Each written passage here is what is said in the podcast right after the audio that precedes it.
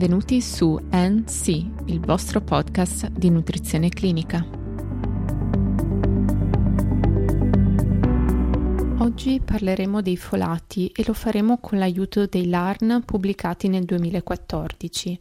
Con il termine generico folati vengono indicate sia le forme vitaminiche naturalmente presenti negli alimenti, sia l'acido folico, che è utilizzato nei supplementi e negli alimenti fortificati in quanto stabile al calore, all'ossidazione e maggiormente biodisponibile.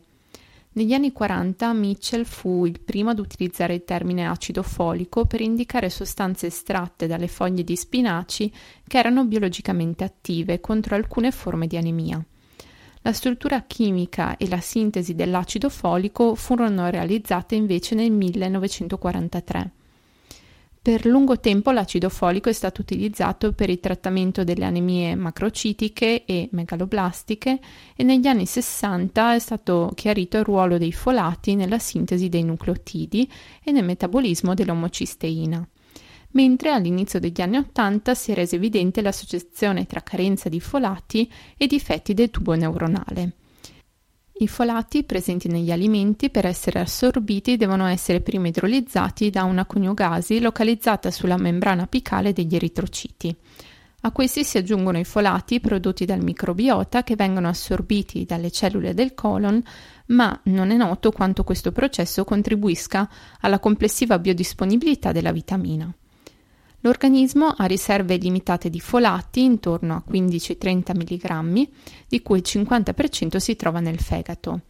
Esiste una frazione a rapido turnover, 1-2 giorni, e una frazione a più abbondante lento turnover, e quindi di 100-200 giorni. La vitamina è soggetta a una circolazione enteroepatica e l'eliminazione avviene prevalentemente per via renale. Circa l'1% dei folati dell'organismo sono escreti giornalmente. Di conseguenza i sintomi clinici di carenza di folati si manifestano dopo un intervallo di tempo prolungato ed è ugualmente necessario un lungo periodo di intervento nutrizionale affinché la quantità di folati dell'organismo raggiunga nuovamente la normalità. L'assorbimento dei folati è variabile e dipende dalla fonte alimentare. Ad esempio, diminuisce per la presenza di macromolecole come proteine e amido, a cui i folati possono essere legati. Un ruolo importante riguarda anche la modalità di preparazione degli alimenti. Ad esempio, la bollitura prolungata dell'alimento inattiva gran parte della vitamina. Inoltre, fattori individuali e il genotipo influenzano la capacità di assorbire i folati. Studi effettuati su singoli alimenti hanno dimostrato che la quantità dei folati alimentari assorbiti è intorno al 50%, mentre quella dell'acido folico presente in alimenti fortificati arriva all'85%.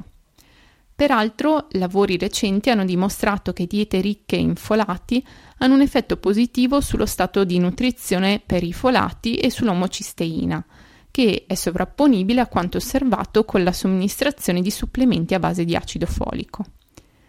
Le fonti alimentari di folati appartengono sia al mondo animale che vegetale. Fegato e rene sono caratterizzati da contenuti di folati particolarmente elevati, fino ad arrivare a 588 microgrammi per 100 grammi di prodotto.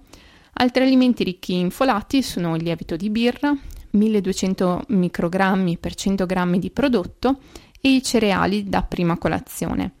Nella verdura e negli ortaggi i folati sono presenti in particolare negli asparagi, nei broccoli, nei carciofi e negli spinaci, anche se il loro contenuto è comunque inferiore ai precedenti prodotti. Nella valutazione dello stato nutrizionale questi vengono valutati con la determinazione dei folati eritrocitari, dei folati plasmatici e dell'omocisteina plasmatica. La concentrazione dei folati eritrocitari è considerata l'indicatore biochimico più attendibile, poiché rappresentativa delle riserve presenti nell'organismo. Infatti i folati sono captati dai reticolociti ma non dagli eritrociti maturi in circolo. Il valore soglia indicativo di uno stato carenziale è inferiore a 340 nanomoli su litro, ovvero minore di 151 microgrammi su litro. La carenza di folati si manifesta lentamente e può interessare tutte le fasce d'età. Questa carenza è principalmente causata da apporti inadeguati. Ulteriori possibili cause di stati carenziali sono le sindrome da malassorbimento, come la celiachia, l'assunzione cronica di alcol, i trattamenti farmacologici come FANS a dosi elevate, anticonvulsionanti, contraccettivi orali o la presenza di particolari polimorfismi genetici.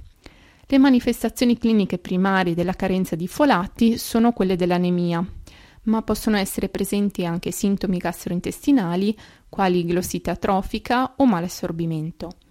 Inoltre i livelli subottimali di folati nelle primissime fasi della gravidanza, ovvero nei primi 28 giorni, aumentano il rischio di malformazione del feto, in particolare di difetti del tubo neuronale quali la spina bifida o l'anencefalia che consiste nella totale o parziale assenza della volta cranica e dell'acuta sovrastante.